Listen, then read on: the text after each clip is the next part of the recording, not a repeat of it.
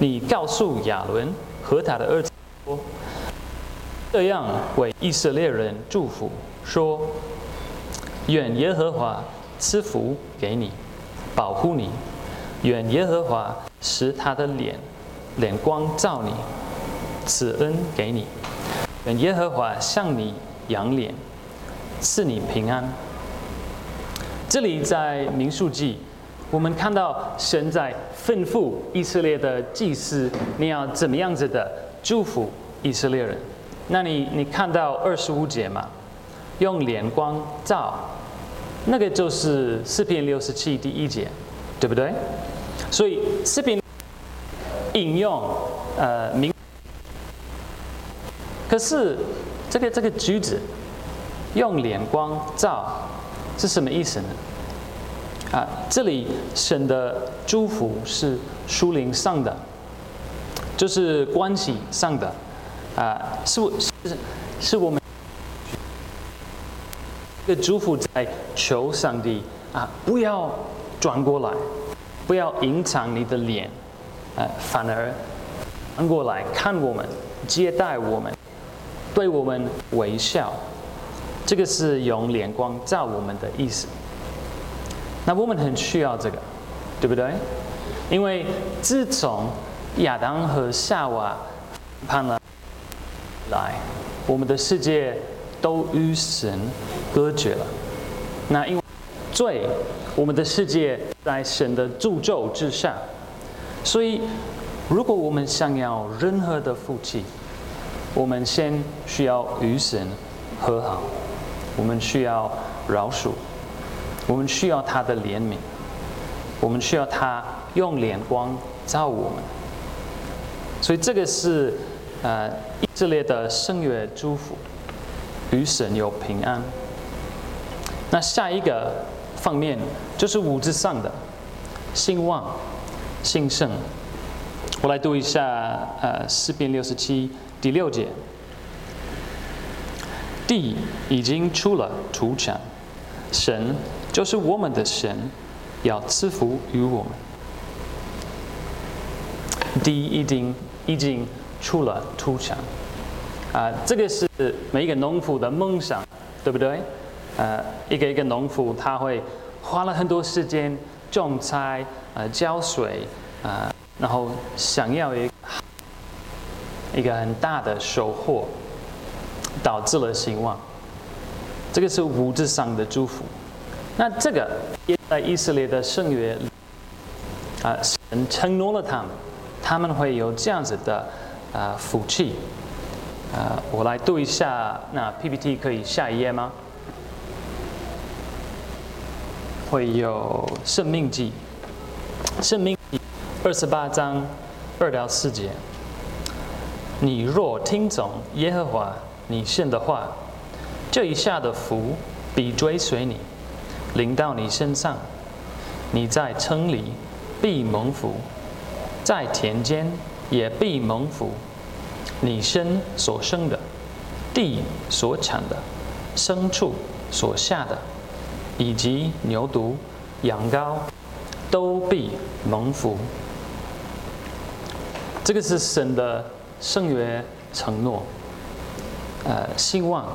他说他会祝福以色列的国家，他们的农场会有很大的收获，他们的生意会发展，他们孩子孙子会很多。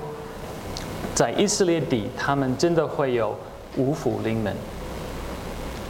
所以诗篇67是一个国家的诗篇，你可能看到没有我，就是我们。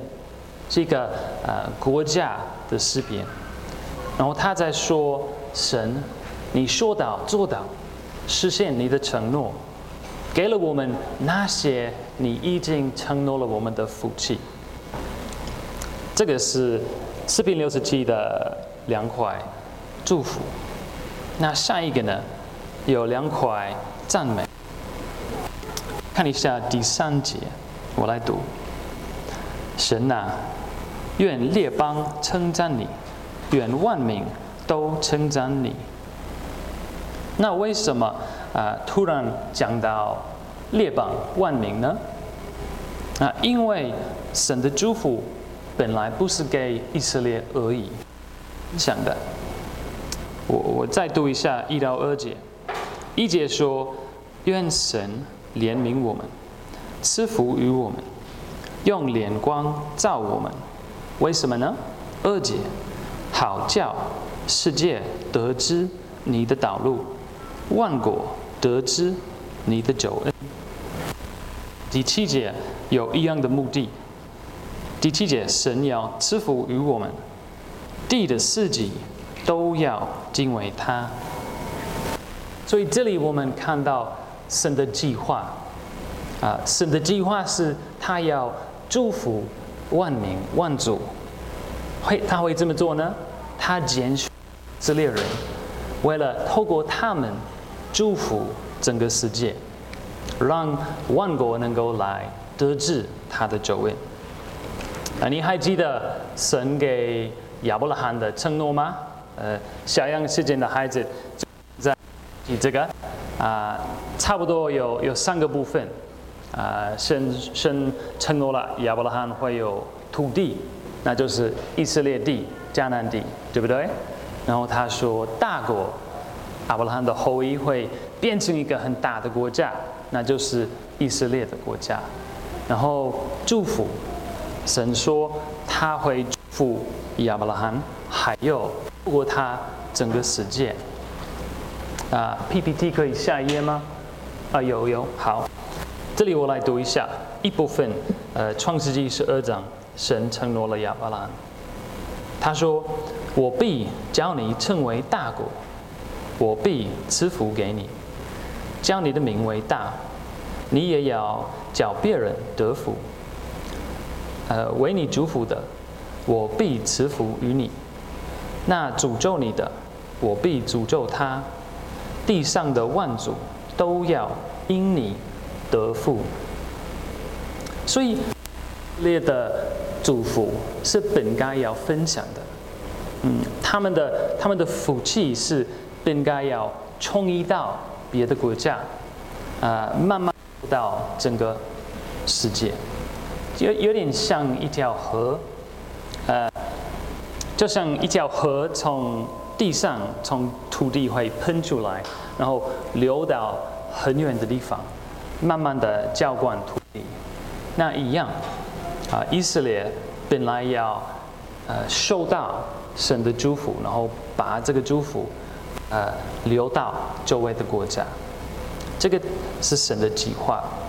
所以当我们看到诗篇67在说：神啊，愿外邦、愿万族、万国都来敬拜你、敬畏你。他在说，神实现你的承诺，利用我们以色列这个国家来祝福我们周围的国家。所以，诗篇67的中心不是我们个人的福气。我这么可以得到祝福。诗篇67的中心是别人的福气，别人的祝福。可是呢，他们怎么会得到这份福气？什么事情会让那么多人来敬畏神，得到他的祝福呢？我们来看第4节，这个诗篇的中心。的那个中间，第4节我来读：愿万国都快乐欢呼，因为你必按公正审判万民，引导世上的万国。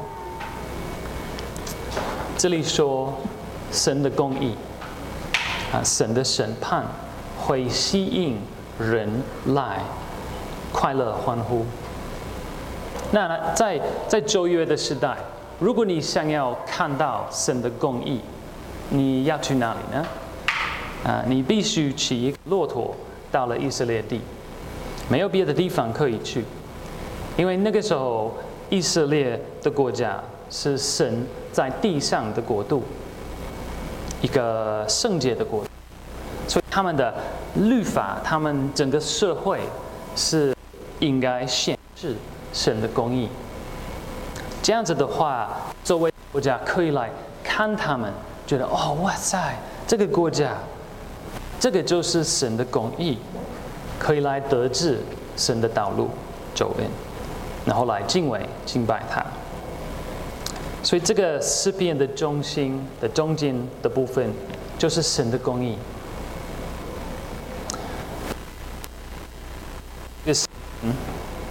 有祝福，这个祝福是神圣约的祝福，有赞美，他想要神的计划是要全部的国家可以来认识他，得到他的祝福，然后公义是会吸引别人来敬拜他。那这个画面听起来很好，对不对？可是你还记得以色列的结果呢？我们今天的经文已经提到了这个有一点，他们碰到了很大的问题，不是因为神的承诺失败了，或者神没有做到，而是以色列人失败了。这个是第二点，以色列的圣约失败。其实神的圣约祝福有一个条件，你有没有注意到在申命记吗？我再读一下，申命记2节，你若听从耶和华你神的话，这一下的福必追随你。如果你听从神的话，那你记得以色列的历史吗？他们完全失败了，完全失去了他们的福气，因为他们没有办法听从神的话。为政治而已。当所罗门王在当那个国王的时候，他们好像有这个祝福，但是他们抓不住，因为他们的罪，他们没有变成一个很公义的国家，他们反而变成不公不义的国家，所以他们违背了神的圣约。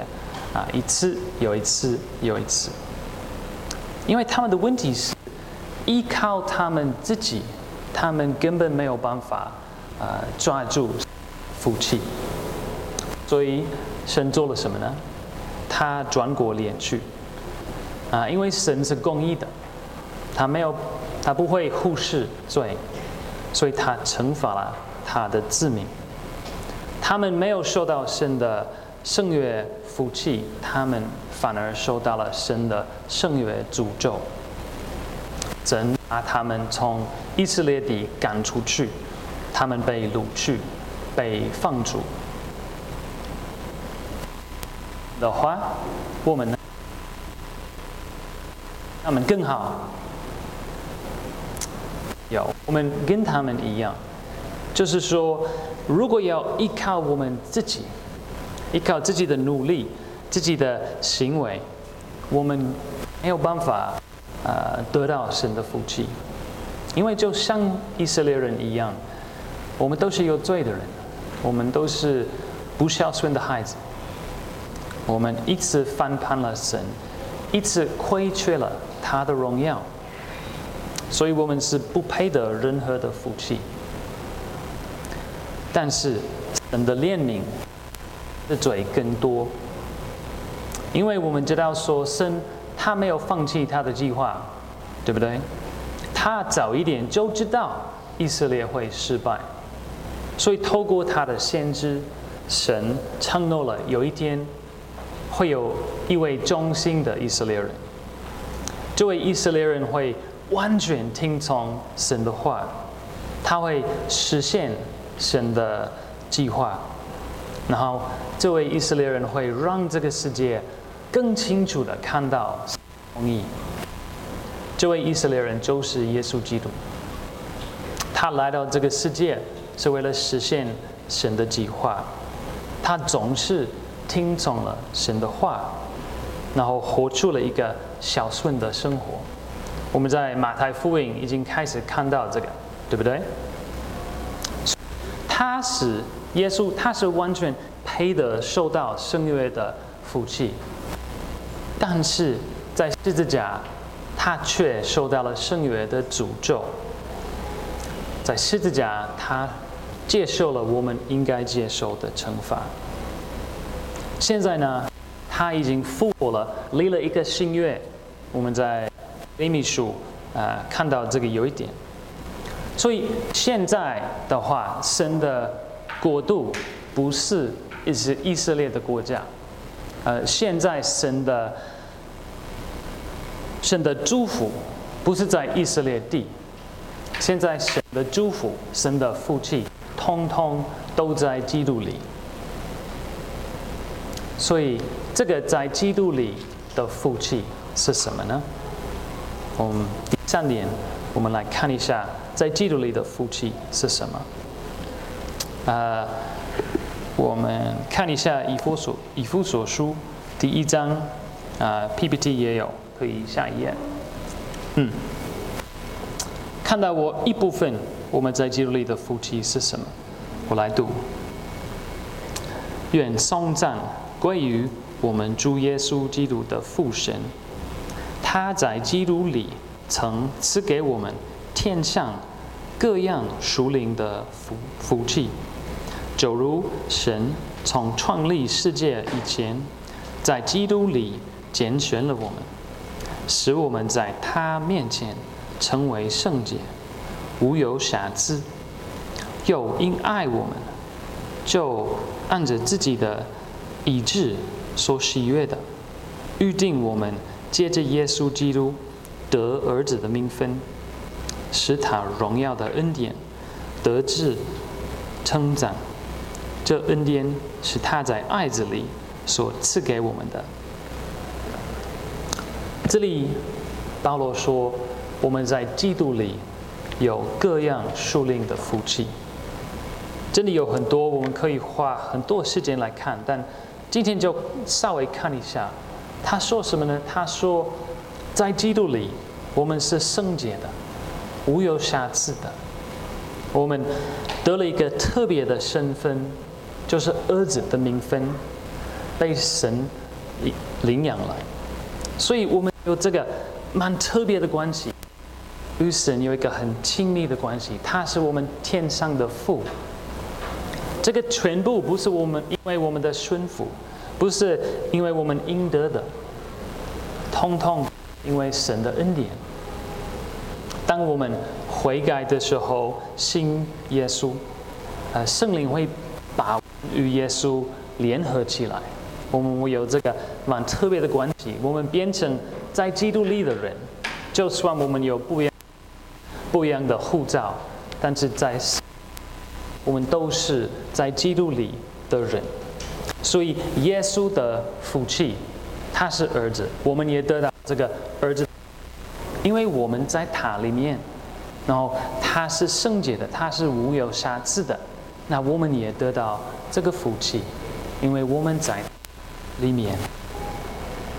所以呢，在基督里，神的脸总是在照我们。当神看到我们的时候，没有看到我们最近的失败，他没有看到我们最近的羞耻，我们生气的话，他没有一个很生气、很失望的脸，因为我们在基督里，所以我们不需要神用亮光照我们，因为我们知道说，在基督里，他总是在对我们微笑，我们没有惧怕，没有羞耻，我们可以坦然无惧的靠近他，向他祷告，向他说话。这个是我们在基督里的福气，这种不能破碎的关系，一种非常安全的关系。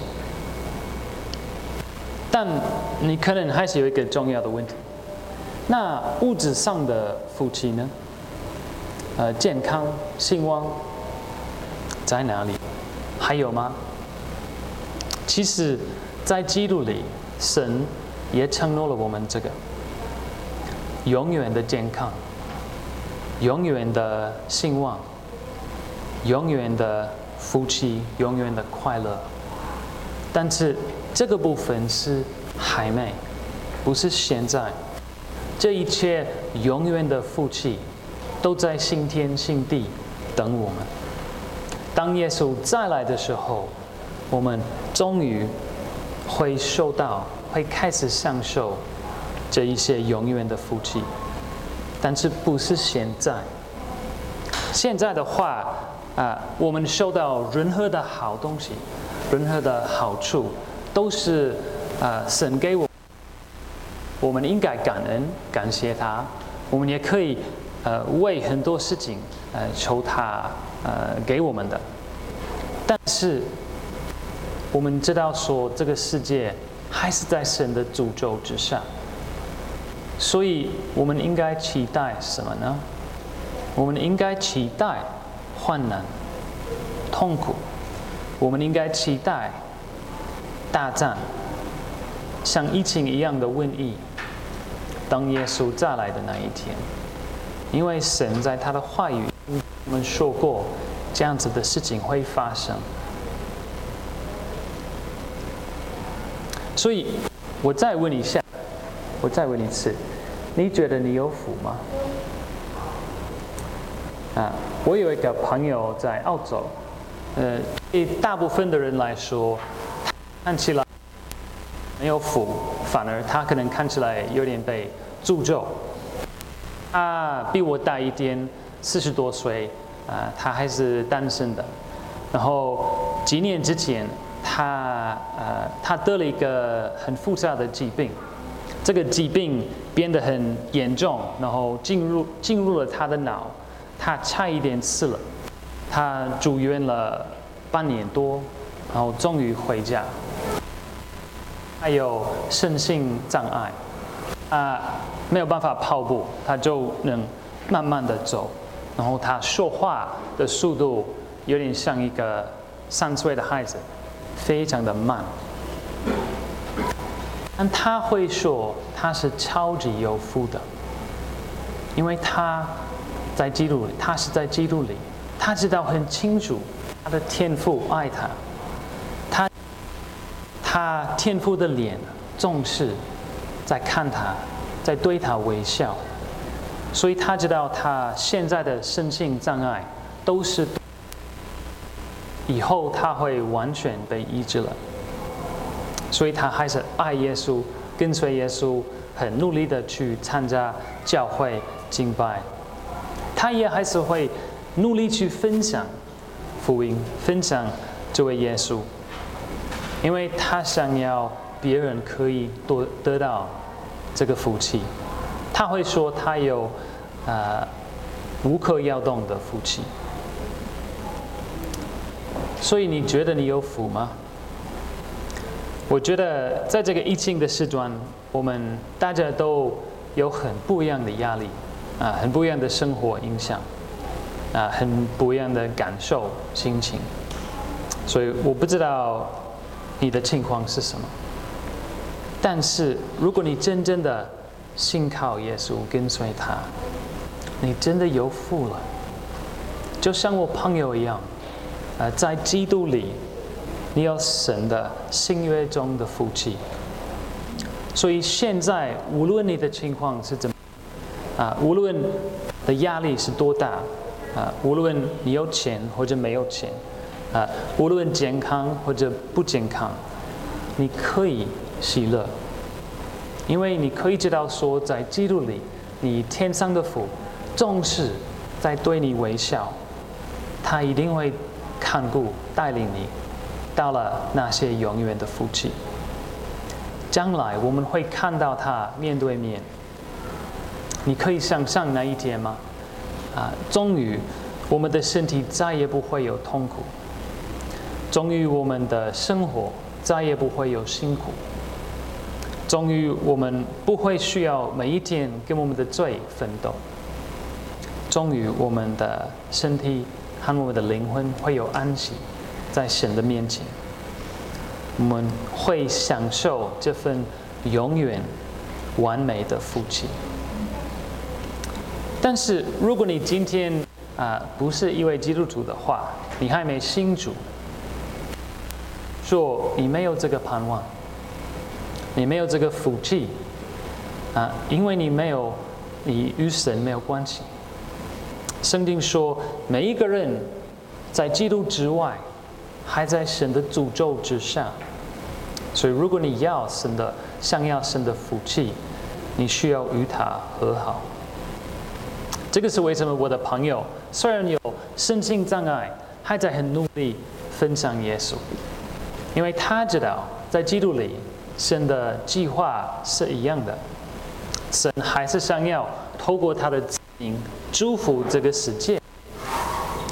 在约翰福音，耶稣说：“信我的人，就如经上所说，从他的腹中要流出活水的江河来。”然后耶稣到了最后吩咐了他的门徒，他说什么呢？他说：“你们要去，使万民做我的门徒。”所以耶稣他复活了之后，给我们一个使命，他想要我们继续做到神的计划。那我问一下，你觉得你是比较像一条河，或者一个水坝？你知道一条河就是会把水流到很远的地方，对不对？那一个水坝相反会累积水，就是一直累积。所以你会把神的福气累积，为了你自己嘛，或者像一条河会收到神的祝福，然后再把它传出去。因为这个诗篇的中心是别人的祝福，这个诗篇的作者他在渴望以色列周围的国家可以来认识神，可以来敬畏他，快乐欢呼。那我们有一样的渴望吗？想象一下你生活的身边的人是谁？你的同事，你的邻居，你的家庭，他们有没有福吗？他们有神的福，神的福气在基督里。那谁可以为他们祷告？谁可以跟他们讲耶稣的福气，分享神的公义？因为在基督里，神的计划是一样，他要祝福这个世界，透过他的子民。所以神要我们当活水的江河，收到在基督里的祝福，再把它传出去。因为在基督里，我们也可以看到神的公义更清楚的。在我们的世界，每一天人会起床，然后呼吸神的空气，会去喝神的水，会享受神的创造，但是对神一点感恩都没有。按照公正，神应该来审判我们，但是他的公义是奇妙的，他没有毁灭我们，他没有审判我们，反而他亲自来到我们的世界被审判了。所以这个代表他不是一个腐败的法官，他并不会忽视罪。十字架会让我们看到神多么的在意罪，他必须自己来救了我们，付出代价。所以呢，在罗马书第3章，保罗说这个关于十字架，他说神设立耶稣做挽回祭，要显明神的义，使人知道他自己为义。所以十字架也是带来救恩的，但是也会让我们看最清楚神的公义是什么。所以呢，我们不应该以十字架为耻，我们不应该以神的审判为耻。我在台湾已经看到很大的那个牌子，基督徒会很快的就会写那个神就是爱啊、澳洲也有这样的牌子。我觉得我们基督徒常常喜欢说神就是爱，这个是对的，不是不对。神真的是爱，但它不是爱而已，它也是公义的。然后诗篇67告诉我们神的公义，在这个黑暗的世界是个非常好消息。神的公义应该让我们的世界，我们人类快乐欢呼。所以当我们有机会的话，我们应该多讲神的公义是怎么样子的，我们应该多讲十字架怎么样子的显示鲜明出来神的公义，因为这个是一个好消息，会吸引别人来敬拜他。所以在诗篇67，我们看到以色列的祝福是这么样子的，我们看到他们的失败，然后耶稣的成就，然后我们看到我们在基督里的福气是怎么样子的。我们现在有一个不能破碎的关系，不能破碎的关系，然后将来会有永远的完美的福气。我们在十字架看到神的公义，所以我们渴望可以把这个祝福传出去给我们周围的人，让他们可以快乐欢呼，跟我们一起敬拜我们的神，享受他的祝福。我们来祷告。